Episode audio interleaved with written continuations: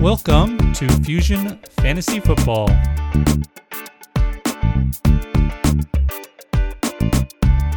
Welcome back, everybody. This is Josh, your host, and I've got another main event fight for you guys this week. Uh, I wasn't around last week, too busy working on my spreadsheets.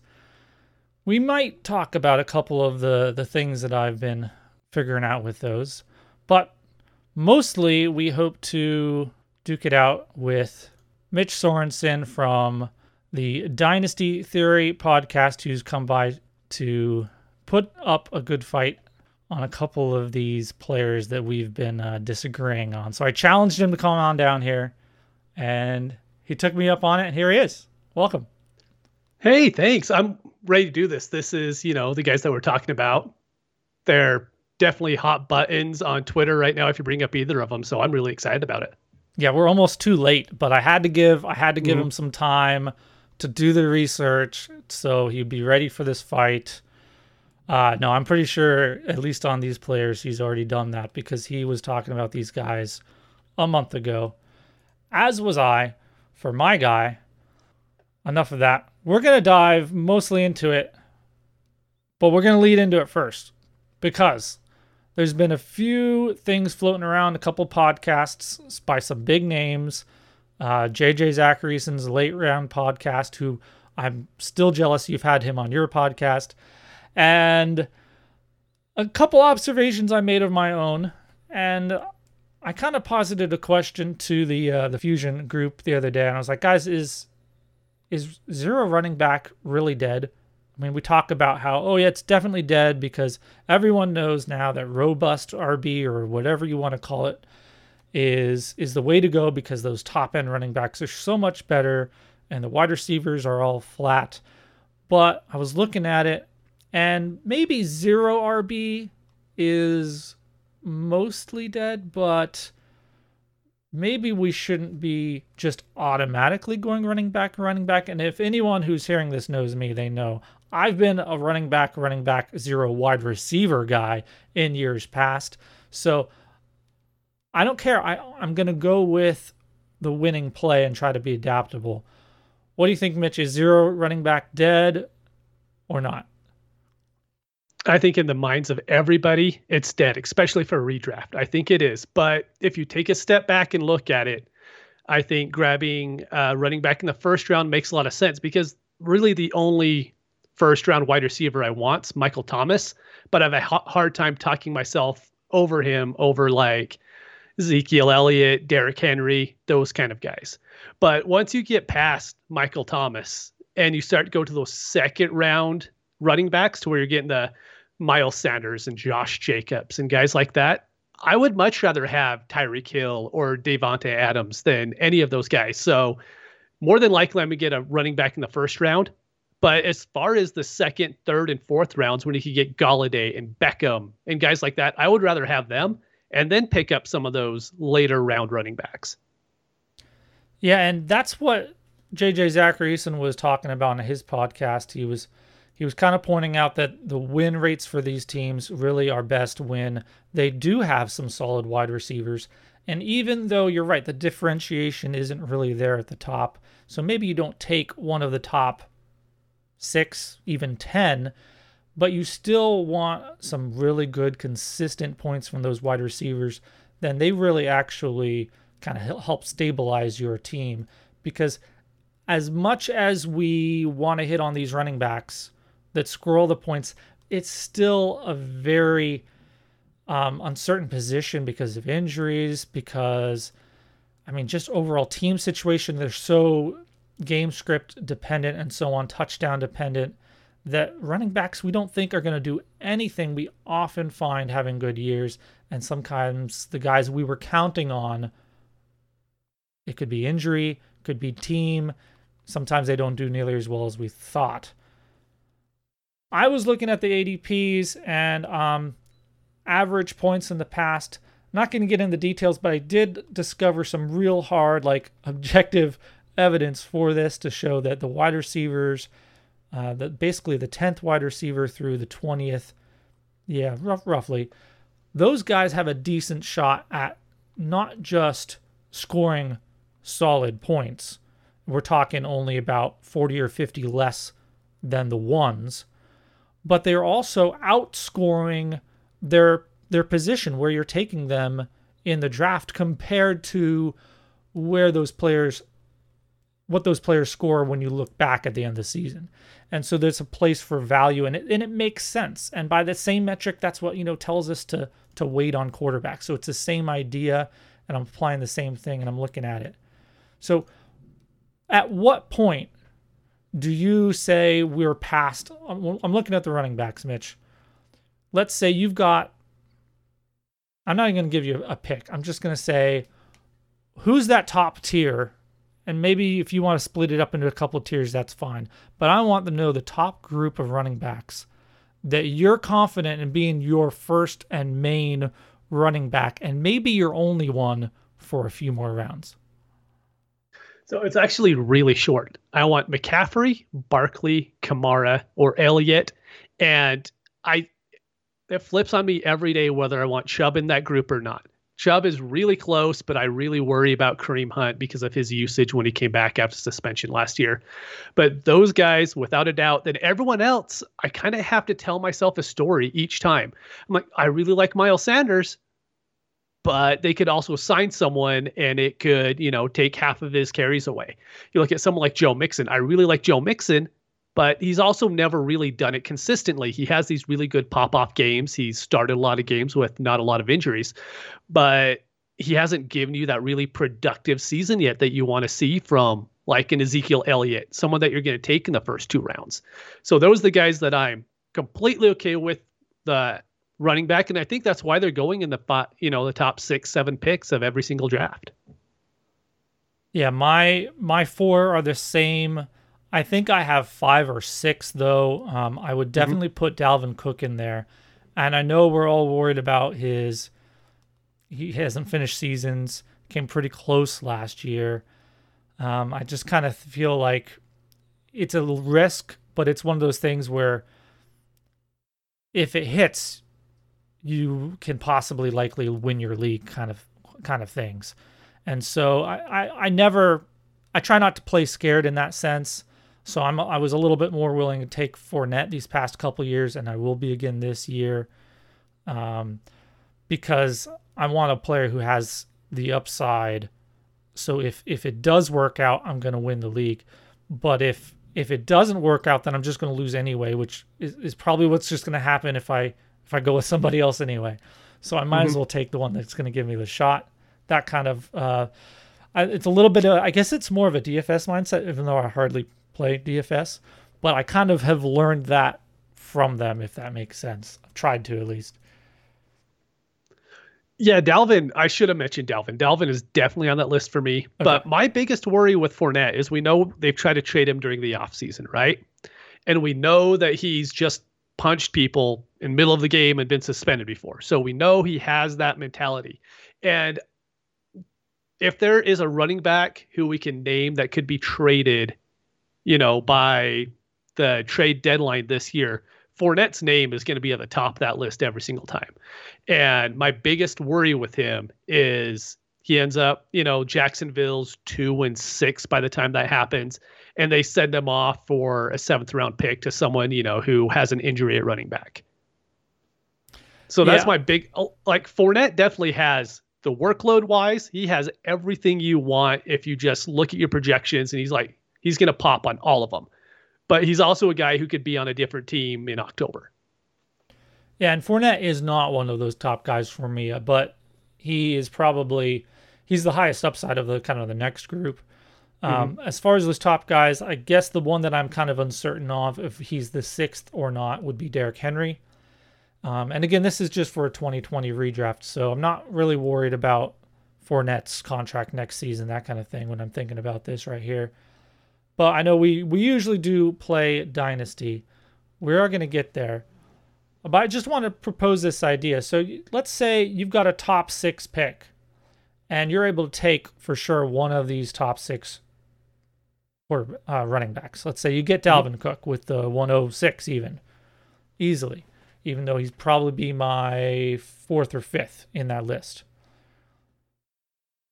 At that point, it comes back around and you've got your pick of wide receivers. So I'm going to go wide receiver again, maybe get, I know in that range, you can probably get at least a Mike Evans, maybe a Golladay. Um, I'm really high on Golladay this year, as some people have heard mm-hmm. me. Um, then it comes back around. You can hit up another, I don't know, Thielen, Kupp, Ridley, maybe Allen Robinson, that group of guys. You got those two. That's pretty sweet. It comes back to you with your your fourth pick, right? 406. And now you got all kinds of options. And if this is a super flex or two quarterback league, this is a great spot to take your first quarterback. If it's tight end premium, you can you can maybe eye it and see what you got. You probably could have looked at it in the third if it's good enough premium and if good enough options are there. Um, or you can just take another wide receiver.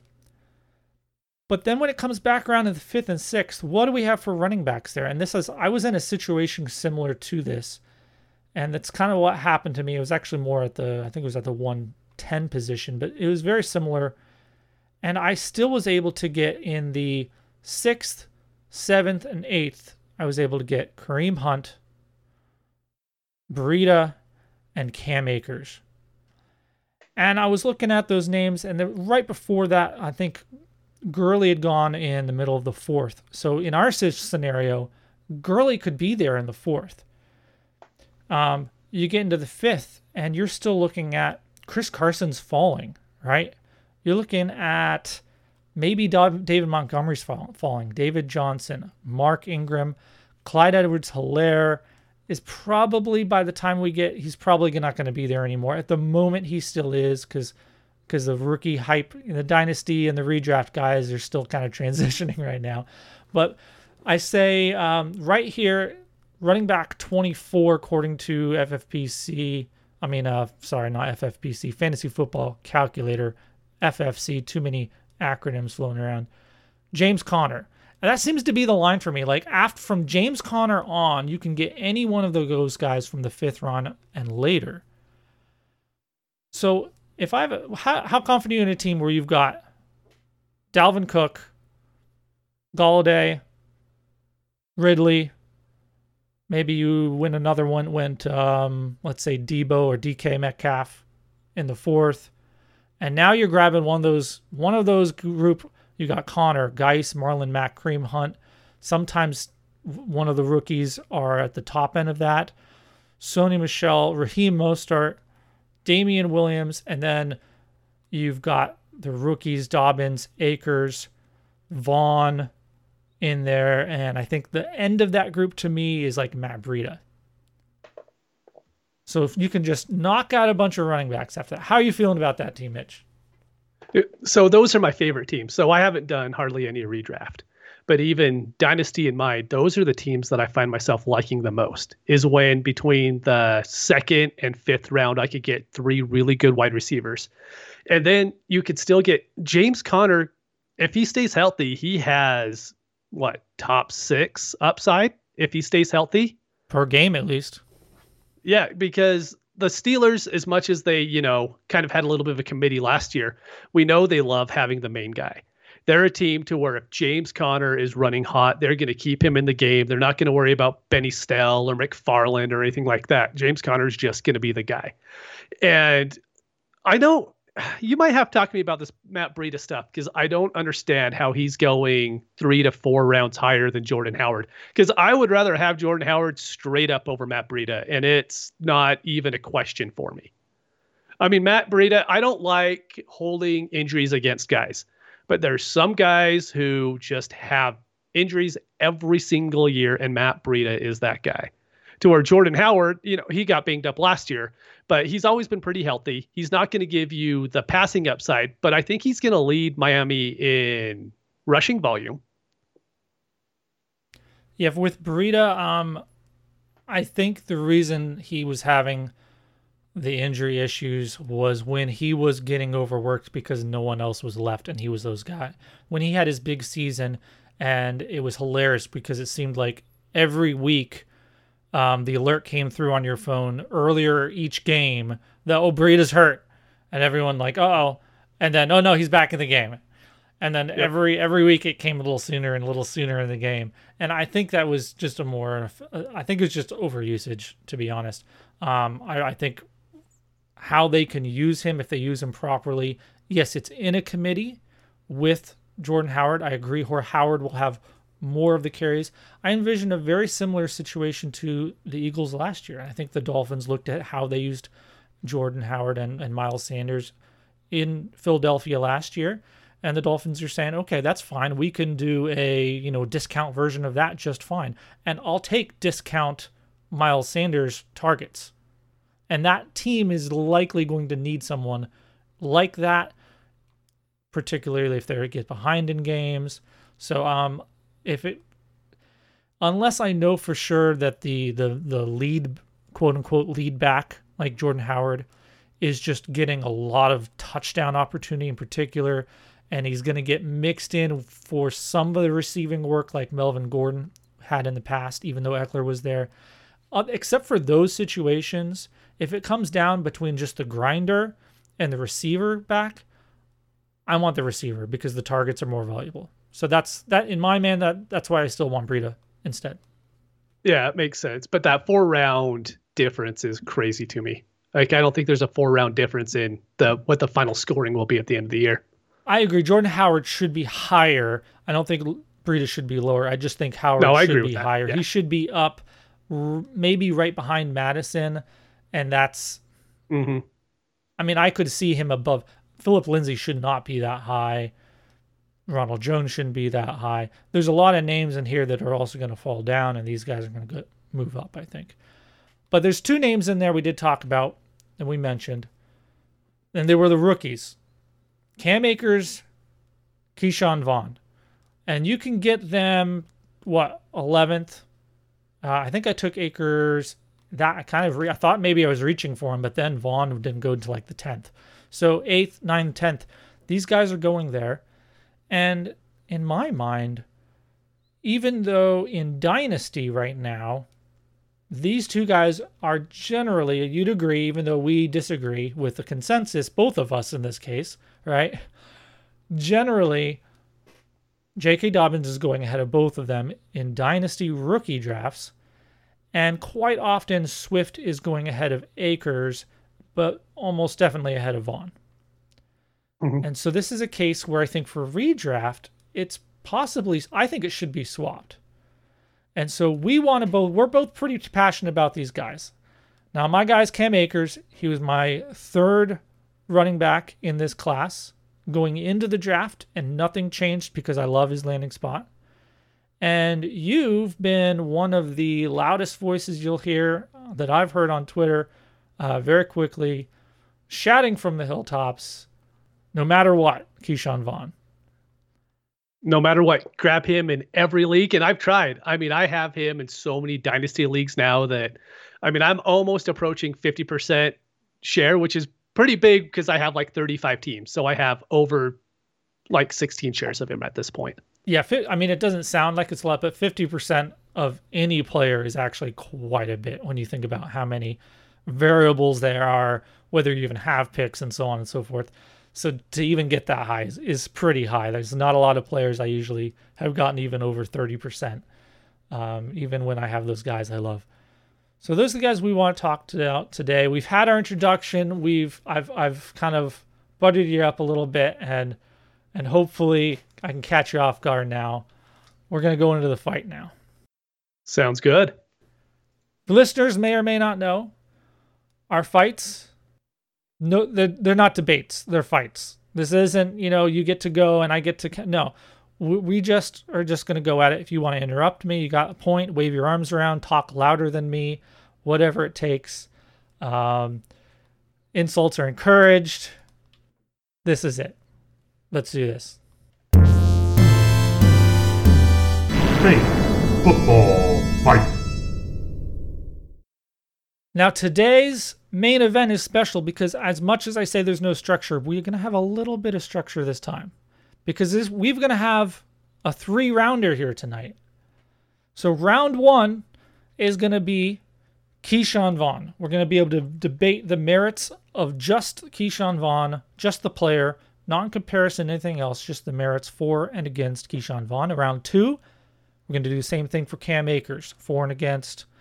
Round threes is where the fight really happens head to head, Vaughn or Akers. Are you ready, Mitch? Oh, I'm ready. Okay, let's go round one. Ke'Shawn Vaughn, man. I liked him going in, but uh, I don't, I, I can't be as high as you are. So tell me why you think Ke'Shawn Vaughn even better than I already thought he was. So this whole debate, by the way, is going to be a little hard for me because I like Ke'Shawn Vaughn. I just don't like as much as Akers. But sell me on the points that actually is going to make Akers, I mean, Vaughn better than Akers. Okay, so I'll just bring up Vaughn now. We'll worry about bashing Akers later. No big yeah, deal yeah, there. Yeah, right. Better not. But one thing with Vaughn is so he played two years at Vanderbilt. We have to keep in mind this was at Vanderbilt in the SEC. He put up 2,200 yards, rushing 21 touchdowns, 40 receptions, 400, you know, more receiving yards, and that's in his two years at Vanderbilt. Which you're like, now, those are all right, but you have to remember it's in the SEC that he's doing this. And when you actually go and you break down his profile, and I'll be the first one to admit I'm not the best college scout there is. So I get a lot of my information from Daniel Jeremiah, Bucky Brooks, uh, the Draft Network guys. They've been awesome. And when you actually look at his profile, he does everything really well. He isn't elite at really anything. He his speeds four five. Um, like the biggest critique that he has is like his change of pace. He's not, you know, once he gets going, he's fine, but he's not really, he's not D'Andre Swift going through holes pretty much. But so the big thing about him coming out is, you know, he's just going to be, he's a good back. We don't have to worry about him not excelling or anything like that. He's going to be okay. But the biggest thing that got me onto him, and this is, it's a coach speak but there's actually some, you know, substance behind this. So I'm just going to read it real quick. So this is from Bruce Arians. So this was before the draft. He said, this is about running backs. You can see them all run. I want to see them catch. In college football, they don't have a lot of pass blocking. So that's always a big step for them. Can they be a receiver? that separates guys from having to come off the field. I had Christian Okoye, who led the league but never played on third round. Edgerrin James never came off the field. Marshall Faulk never came off the field. And for me, I'm looking for that kind of guy. So what that immediately tells me is he doesn't believe Ronald Jones is that guy. And we already know Dare isn't that guy either. So he was going into the draft looking for that guy, and then he goes and spends third round capital on Ke'Shawn Vaughn. That tells me that he has some faith in Ke'Shawn Vaughn becoming that guy. And that's the biggest reason to why I moved him up. And then we'll go into a little bit later, but Tom Brady being there is another huge reason as well. All right, you're not really impressing me so far. I've heard um he's a decent, he's not that fast. He's not I mean so what? He just put up a bunch of yards and a bunch of stuff and now he's in a good situation so mostly what I hear, and like I said, I think he's a, solid running back. He had decent numbers. He was, I mean, according my my pre-draft stuff, I don't I can't really go by because it's made to then be completed by the NFL draft. I don't try and do pre-draft ranks that predict what they're going to be after the draft. I intentionally build it in such a way that it now needs the last piece, which is draft capital. But I still had him like sixth running back, even then. Why do you think it's going to be different with Ke'Shawn Vaughn as a rookie? Because even though you just listed a bunch of situations for Arian, uh, Coach Arians, right, mm-hmm. that he had these guys that he kept in there, he kept in there.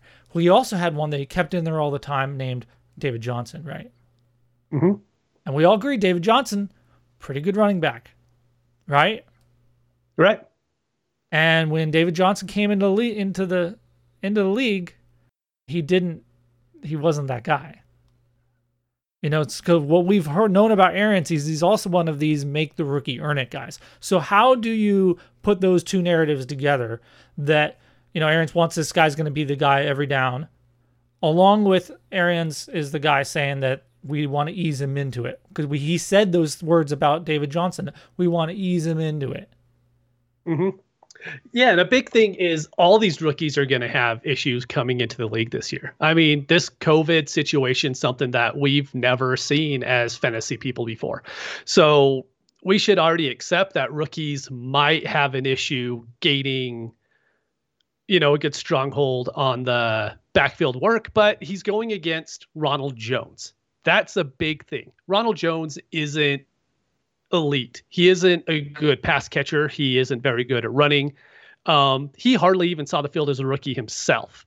And he was already splitting touches with Peyton Barber. You can't tell me that they're not going to be able to split at worst with Ronald Jones and Ke'Shawn Vaughn. At worst, it would be a split backfield there. And Ke'Shawn Vaughn is going to be on the field in third downs.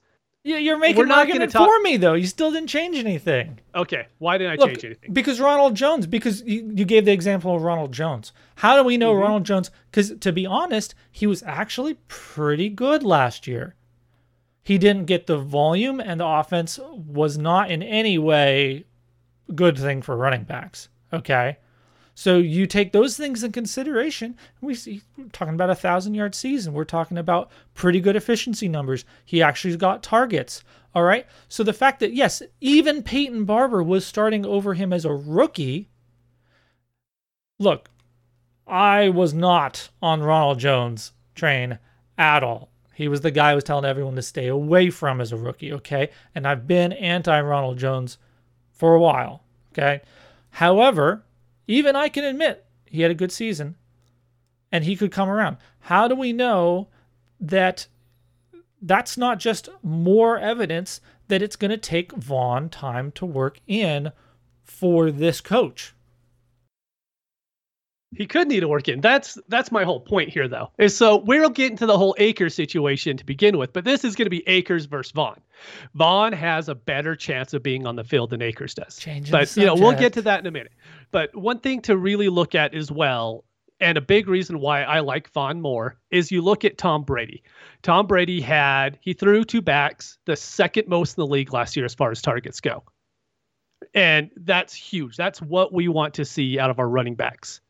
And if you look at someone like the Rams, they threw the second least in the NFL to their running backs. And so when I'm going through, and situations are huge to me. Definitely talent wise, I wouldn't say Cam Akers is, or sorry, I wouldn't say Ke'Shawn Vaughn is a top five back in this class. But as far as the situation goes, he has top five upside. And what I'm looking for is I want the guy who I could get into later rounds who could end up producing as a third and fourth round guy. And I think Ke'Shawn Vaughn has a lot easier of a chance of doing that. I mean, we brought up J.K. Dobbins before, right? J.K. Dobbins is going to have to pass Mark Ingram on the depth chart. That's going to be hard to do. And Justice Hill, he's going to have to pass him as well. And you look at a guy like, I mean, we brought him, I thought about a little bit pre show, Jonathan Taylor. Jonathan Taylor is going to have to fight Marlon Mack to get on the field. And then Nyheim Hines is also going to be getting that third down work. And when you look at the Bucks, you can worry about Dare a little bit for third downs, but then it's Ronald Jones. Ronald Jones isn't anyone that you should be scared of, another running back coming in and producing over him. That is something that we should be able to expect out of a third round guy. And if he comes in and blows up, you know, then that's on me for having so many shares of him. But I want the guy who could come in and give you that exceeded volume to where you could see that huge jump. I understand that what you're saying that it's it's possible with the the the volume can be there. Um, I, am just very hesitant to just say that he's absolutely going to be the starter. Um, at least that he's going to be the a, a large majority starter. I, I do feel like he's going to get a good amount of time because primarily, I think the pass protection is, I think, uh, a check in his favor because that's something Ronald Jones, even as good a year as I said he had last year, he, he didn't have a good year in pass protection. So uh, that that's one area. And then when it comes to Dare Ogunbowale, I mean, before this, before the NFL draft, that was the guy that they were saying they wanted to bring someone in to to push him, to challenge him, mm-hmm. and instead they got Vaughn. And so it's like Dare's almost the most stable guy as far as his role. I'm not saying usage, but I'm saying as far as his role, we know who he is. I'm not entirely convinced that just because Tom Brady and James White had James White in New England means that he's going to be throwing this ridiculous number of passes to running backs. You know why? Because he has somebody named Chris Godwin and Mike Evans as receivers out there. Oh, and Gronk too now. So it, to me, as a Patriots fan watching the Patriots, so many times, so much of the time, the targets to the running back were absolutely a part of the offense. But as far as the that percentage that it's been the last couple years, that has been because of the other weapons or lack thereof. And so White had to become a passing weapon even more. I don't think with the options that Tom Brady has now, you're going to see that many passes to the running backs. I definitely don't think it's going to be, you know, top 5, but even the Bucs threw the 13th most to running backs last year as well as far as targets go.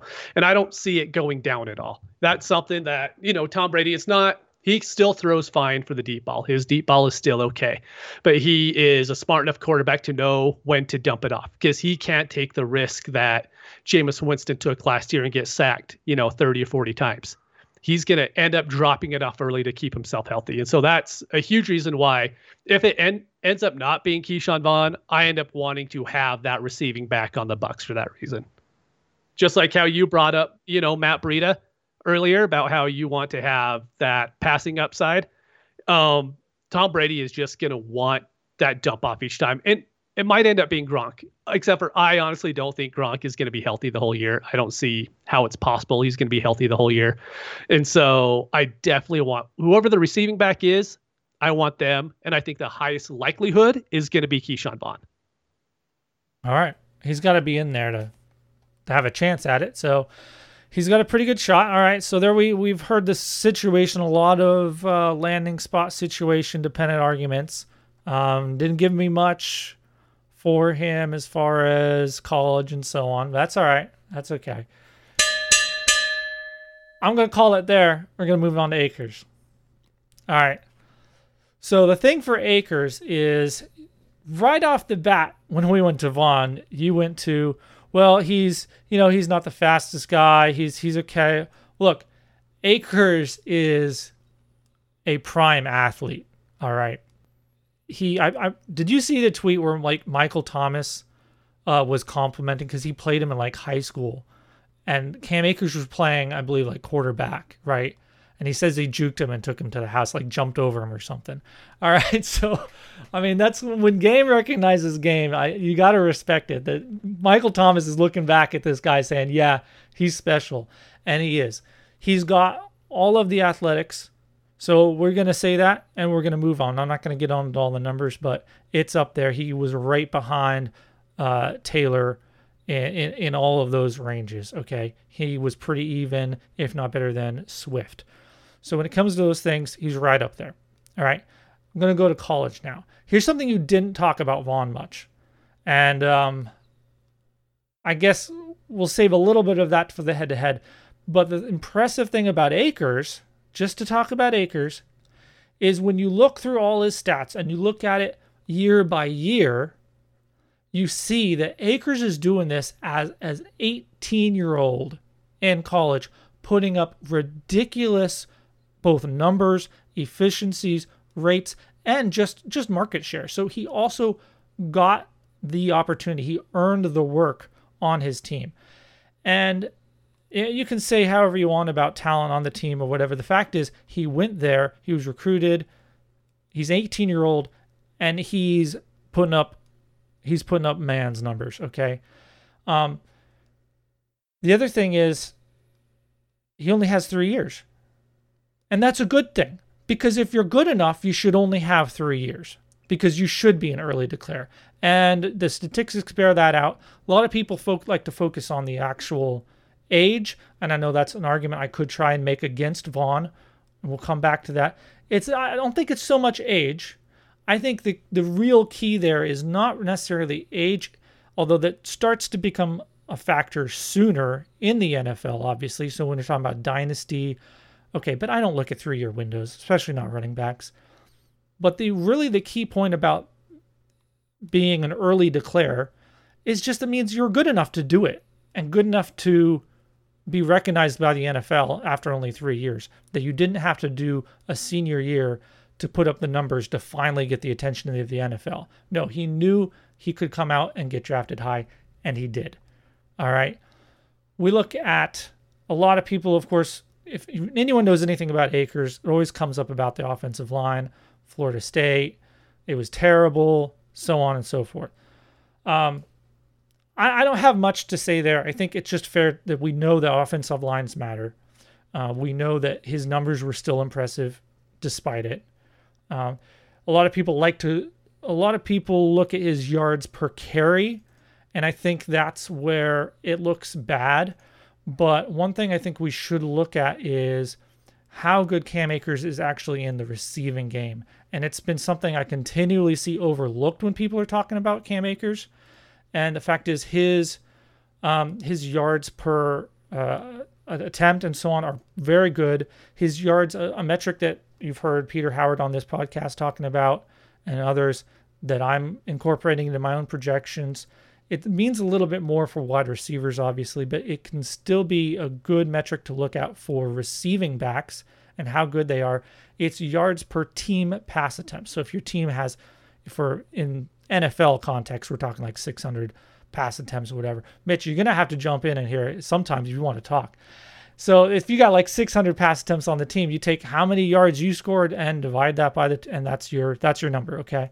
So Akers has very good numbers in that, okay?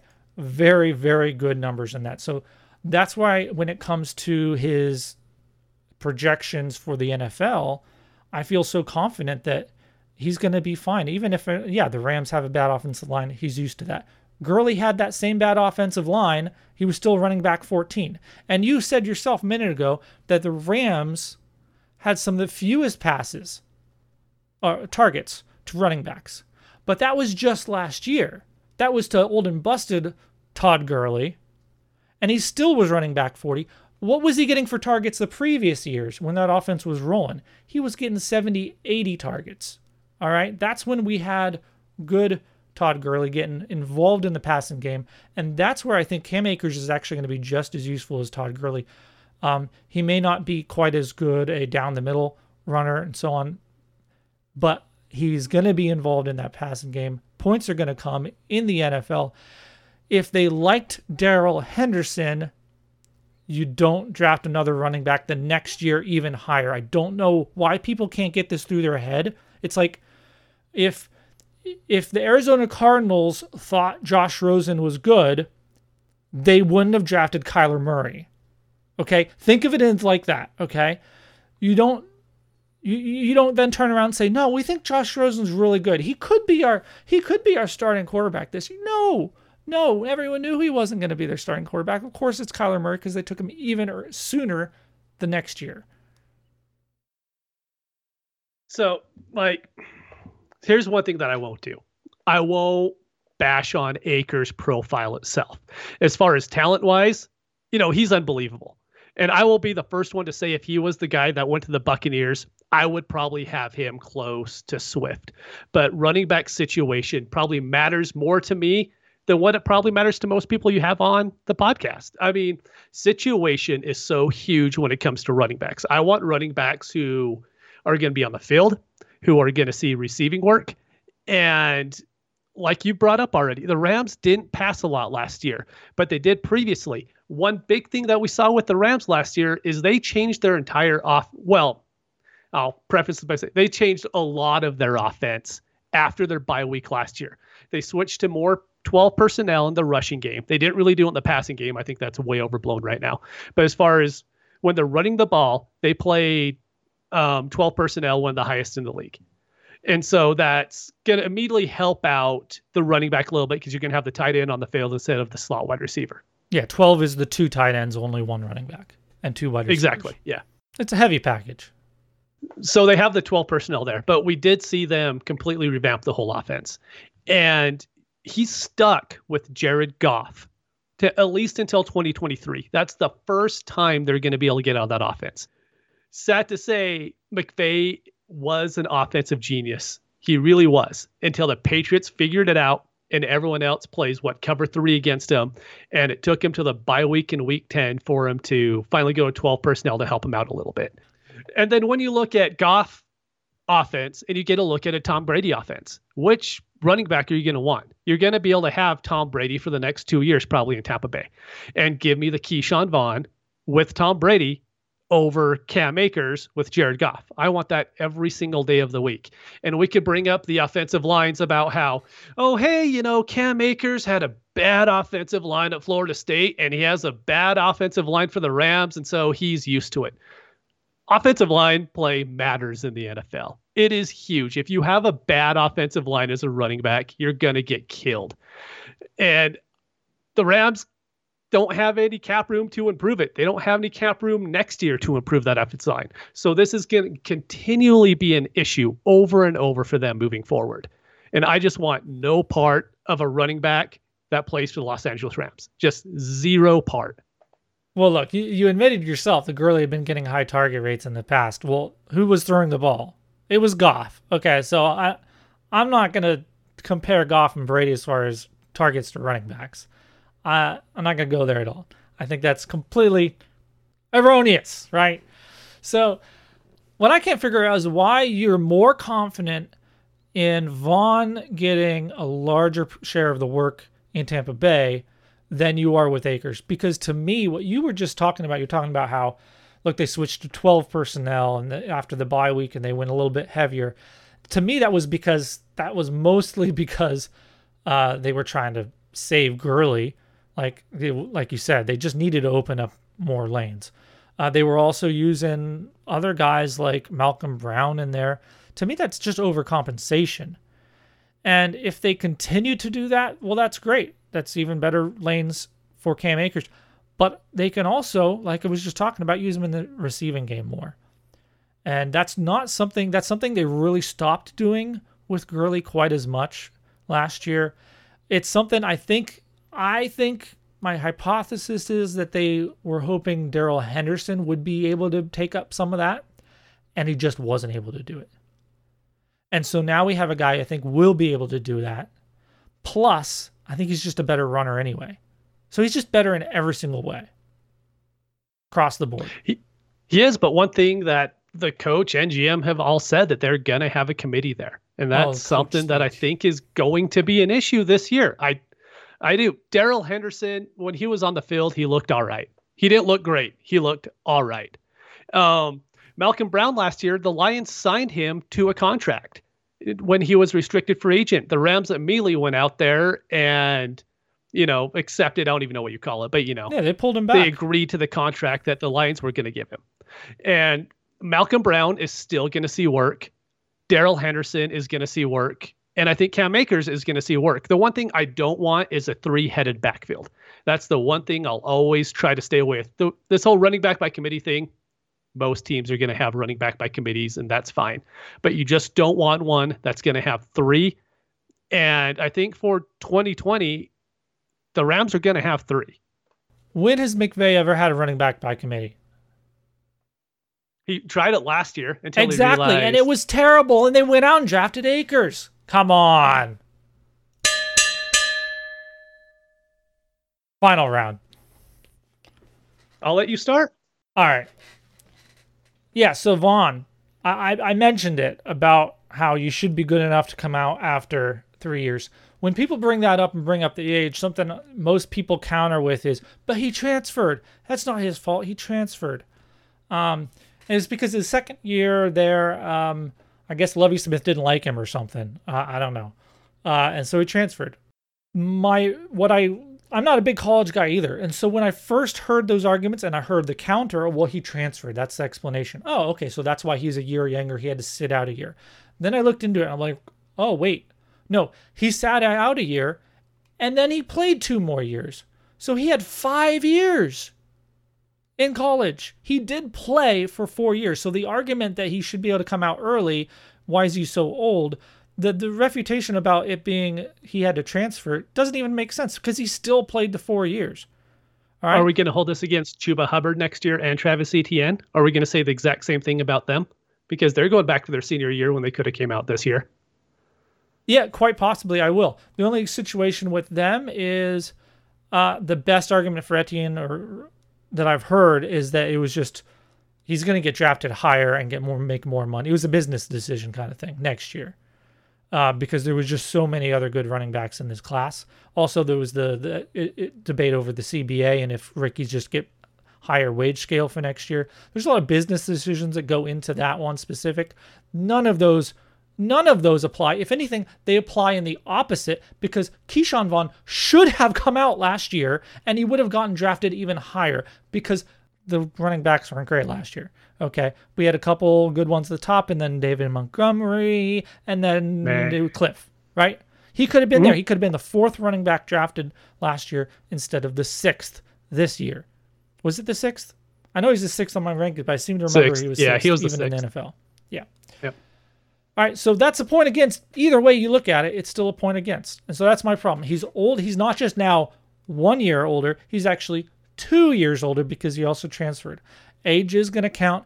And as much as I don't count it in Dynasty, and we are kind of talking about this in a Dynasty, I know we are talking about redraft earlier, but this is now in a Dynasty context. Um, it does matter, but mostly for perception for trading. Okay, to me, and if I intend to keep him, it doesn't matter that much. Akers is still young. He did it young, and he still is young. And uh, look, you talk about landing spot. I know you love your landing spot uh, narrative, and you're saying maybe you overweight that more than anyone. Look, I do my landing spot scoring before the NFL draft. I have very, very. Uh, it's still subjective, but it's standardized at least. Okay, and I do my scoring. I don't know if you remember seeing them. But my number one total score, best spot was Tampa Bay Buccaneers. Absolutely. 15 points out of a possible, I don't know, like 20 or something. Mm-hmm. Number two, LA Rams, 13 points. Even before, and this was a lot of people didn't have the Rams there. And I think even to this day, a lot of people see the Rams and think, oh, bad offensive line, all that stuff and they don't have the Rams as high as I did even going in. And so I understand that, and I understand that's why a lot of people are still were down on Akers. But when I saw Akers go to the Rams, to me that was a positive as soon as it happened. And I know for a lot of people when they first saw it, it was actually negative, and a lot of people haven't been able to get over that. And I think it's just a misjudging of the situation, and not not not misjudging the um, the importance of it, sure it's important. I think they are just over, and it's not a waiting issue. I think they just think it's going to be worse than it really is. I think it's actually going to be good. He's going to get the volume. He's going to get the work. He's going to be the starter. Vaughn. So you think week one he's going to come in and be the starter? I don't know about week one. If I had to put my money on it, it would actually would be Malcolm Brown over over uh, Henderson. And I've kept, I've yeah. kept Brown around. He's gonna be he's gonna be the backup because it doesn't make sense. If you have a committee, usually you try to get complementary guys, right? So you try to get the you know the grinder and the the satellite, or at least the all around guy who can do all of it, and then the guy who backs him up is usually the grinder. Okay, and then you might have a third down specialist. Okay. And we, like I said, I think last year they wanted Henderson to be the receiving guy, and they wanted they had Brown as the the backup grinder, and Gurley was the all around lead back it doesn't make sense for Akers now to slip in as anything other than that all around back role. Um, he could possibly be the receiving guy, but now there's no other guy who can be an all around. Now you're going a true 50 50 grinder and satellite. And it would be Akers and Brown. Henderson isn't even in, in the top two then anymore. And I know people love to still bring up Henderson, but it just doesn't make sense. The only the only situation that has Henderson involved is if he is the third down receiving back and Akers is the main, and sometimes Henderson will get in there over Brown. But otherwise, the best, most sensible complementary setup is Akers as the lead back and Malcolm Brown coming in here and there. You know, something else that we haven't even brought up yet that I probably should have brought up earlier for Vaughn, to be honest with you, is just look at the teams that they're playing against as well.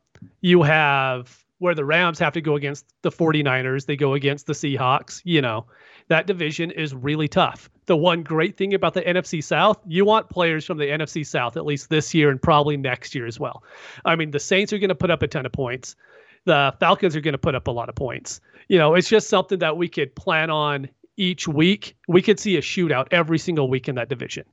I and agree. the Bucs probably have the best defense in that division. You know, they did very, very well last year as soon as they cleaned up the back end. You know, the first six weeks they were awful. But then I can't remember what happened, but they flipped a couple defensive players and they were awesome after that. And when you get those high shootouts, that's something that is really important. You know, I bring it up with Dak Prescott all the time in the NFC East. You want the guys that are in the division that are going to score a lot of points. You don't want the guys that are in the AFC North who, you know, who are just going to play tough defenses all the time. And that's something that the NFC West, NFC doesn't have a lot of really good defenses but the NFC West has, you know, probably the top two defenses in the, you know, in the whole NFC. And to me, that says that, yeah, Akers is going to be involved in the passing game because he's going to have to be. They can't just grind it against those defenses. And on the other side, I would say for Vaughn, if they're in shootouts, I'm not sure the running backs involved. They have those receiving options. That was kind of goes back to what I said before that they're going to be throwing the ball and it's going to be to the other targets. It's not going to be to to the running back. They used the running backs last year though. Even when they were playing catch up, that pretty much all season long when Jameis Winston was putting them behind in every single game. They used the running backs 13th most in the league. And that was with Jameis Winston, who is throwing, you know, with the most air yards. So I definitely think, you know, with Tom Brady there now, you know, not captain checkdown, but someone who really likes to throw to running backs and tight ends. I definitely want, you know, Ke'Shawn Vaughn there. And I'm not sure. Look, I've watched Tom Brady my entire football watching career. I mean, that was, he's the man. I don't know if we know who Tom Brady is and what he likes to throw as well as we think we do. I, I think I think he's really excited I think he picked this team not because he wants to check it down to running backs. He picked this team because he wants to throw it all over the place to Chris Godwin and Mike Evans. And now he's got his buddy Gronk. Okay. I don't think, and maybe the other guys get involved in the slot too. You got Justin Watson, you got maybe Scotty Miller. There's options there. They drafted Tyler Johnson. I love that guy later in drafts. Amazing value in rookie drafts. I don't think he wants to throw it to the running back. It doesn't mean he won't a normal, usual amount. I just don't see that being a key part of the game. I think that he they he's going to be more uh, efficient. He's going to make smarter decisions than, than Winston did. So we're not going to see a 50 100 yards, but I think we can see 45 and we can see just as many touchdowns at the same time because it's going to be more efficient. There's going to be less turnovers.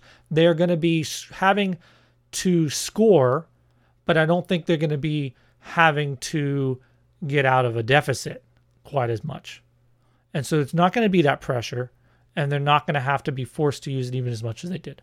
So that's why I say Vaughn, I, I can't do him. Between the two, even from a value perspective, why are you taking Vaughn before Cam Akers? Okay, so in a rookie draft. This is all right. So I've actually never taken Vaughn above Akers, but the reason why there's this really weird thing to He's where you conceded. No, hold on. You put your rankings out, right? And I have Vaughn ranked above Akers, and I have him ranked above Jeudy. I have him ranked above Lamb. I have him ranked above all these guys because it doesn't mean I'm going to take him at the 106 in every single draft. It means I have him ranked higher. So if I have the pick at 108, if I have the pick at 109, that's going to be my pick there. And so that's how you end up having, you know, over 50% shares of a running back because you have him higher than consensus does. And so you end up getting more shares where people aren't willing to take him until the 201. You take him at the 109, you take him at the 1010. And that's end up how you end up getting more shares. But Akers, I only have I had one share of him, drafted him in a league before, you know, I really thought about it and I traded him immediately afterwards like I said before, I don't want running backs that system right now. I don't have faith in McVay being this coaching genius anymore. They figured him out last last year. Well, really, the Patriots figured him out, then everyone copycatted. That's the huge thing this league is we get these really good. We had it with Kaepernick. We had it with you know the rushing running backs for a while.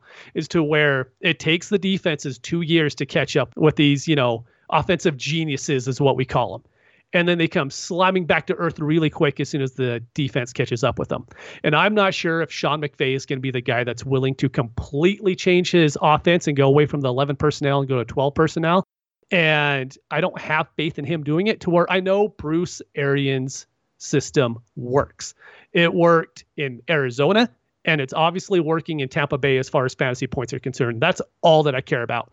But I don't have faith in McVay being willing to completely change everything that he's done because I do think that the defense have caught up to him now. Well, I think there's two. I, I mean, I agree. I would put the Tampa Bay Buccaneers as far as fantasy value. How could you? How can I argue that uh, over the Rams? But as far as McVay goes, I think there's a couple evidences that he is and already has changed. I mean, we said ourselves they changed things up after the bye. Now he's had a whole off season. And what has he done? My second piece of evidence is what has he done this offseason? They went ahead and traded away Brandin Cooks. So clearly, uh, they're planning on going ahead without him, and they don't have three top wide receivers, at least on the depth chart in mind. And the third could emerge. Josh Reynolds could step up and do more than we've seen from him in the past. Van Jefferson. Van, Van Jefferson. Smash in the third round of all your rookie drafts, guys. Absolute smash. Let's see where I got him. Yeah, no, I'm good with that. I have him at the early early third. I think he's one of those guys, side sidebar guys. Uh, I think he's one of these these these low ceiling, but like very refined guys who can come in and be used and, and get get into the game and play very quickly. He needs then, to as well because he's old. Because I think he's 24 already. He, he's old. He's a coach's son. He's got all of these cliche, you know, all these tropes going for him, right? Um, but I don't think he has the ceiling. So he's kind of one of these guys that, yeah, you go ahead and get, he can get in there and get some good games. And then in, in Dynasty, as soon as he has those good games, you trade him, trade him away, get a second. if you could, the optimal result from drafting Van Jefferson is being able to trade him for a second in the future. Anyway, sidebar. Between these two guys, I understand what you're saying about you, how you you are valuing Vaughn higher, even though in a true draft order you you would read the draft. But in a situation where you don't think you can trade back in, right? And you're at the 108, and Akers and Vaughn are both there. Are you then taking Vaughn over Akers? I'm taking Vaughn. Yeah, I mean there might, okay. like I said, there was that draft earlier in the year where I might have ended up taking Akers over Vaughn. Yeah. But as far as now, as far as looking at everything, everything moving forward, I want Vaughn. I want the running back in that Tampa Bay offense. You know, we've seen that Bruce Arians has said is he wants the back that could be on the field the whole time. That's what he's looking for. And then he went out and drafted Ke'Shawn Vaughn immediately after saying that. So he is looking for that guy. So that is in Vaughn's range of outcomes. That's something that he can be moving forward.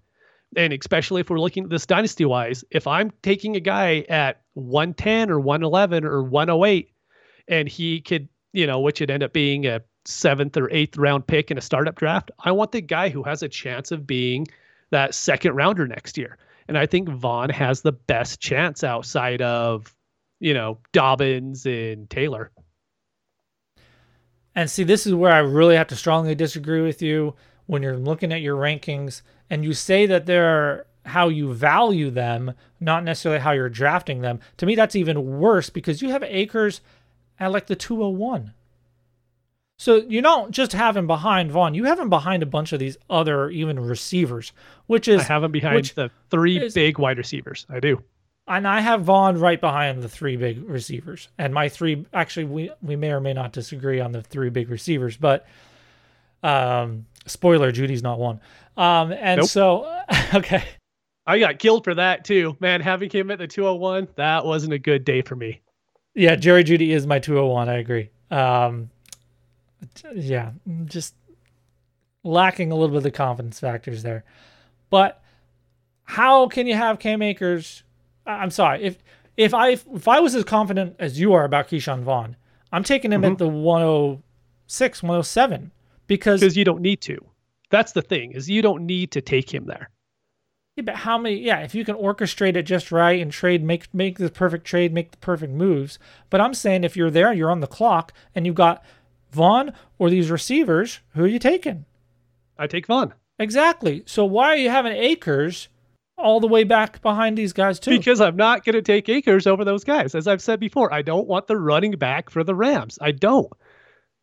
And this isn't about Akers himself. This is about the situation. Because it's been so bad these past three years. It's been such a terrible. It's been so bad having the running back for the Rams these last three years. Don't want him, right? It was last year. I mean, no, are we wasn't. really saying that Cam Akers is next Tom Gurley, Todd Gurley? No, Gurley was only bad last year because of what you had to pay for him.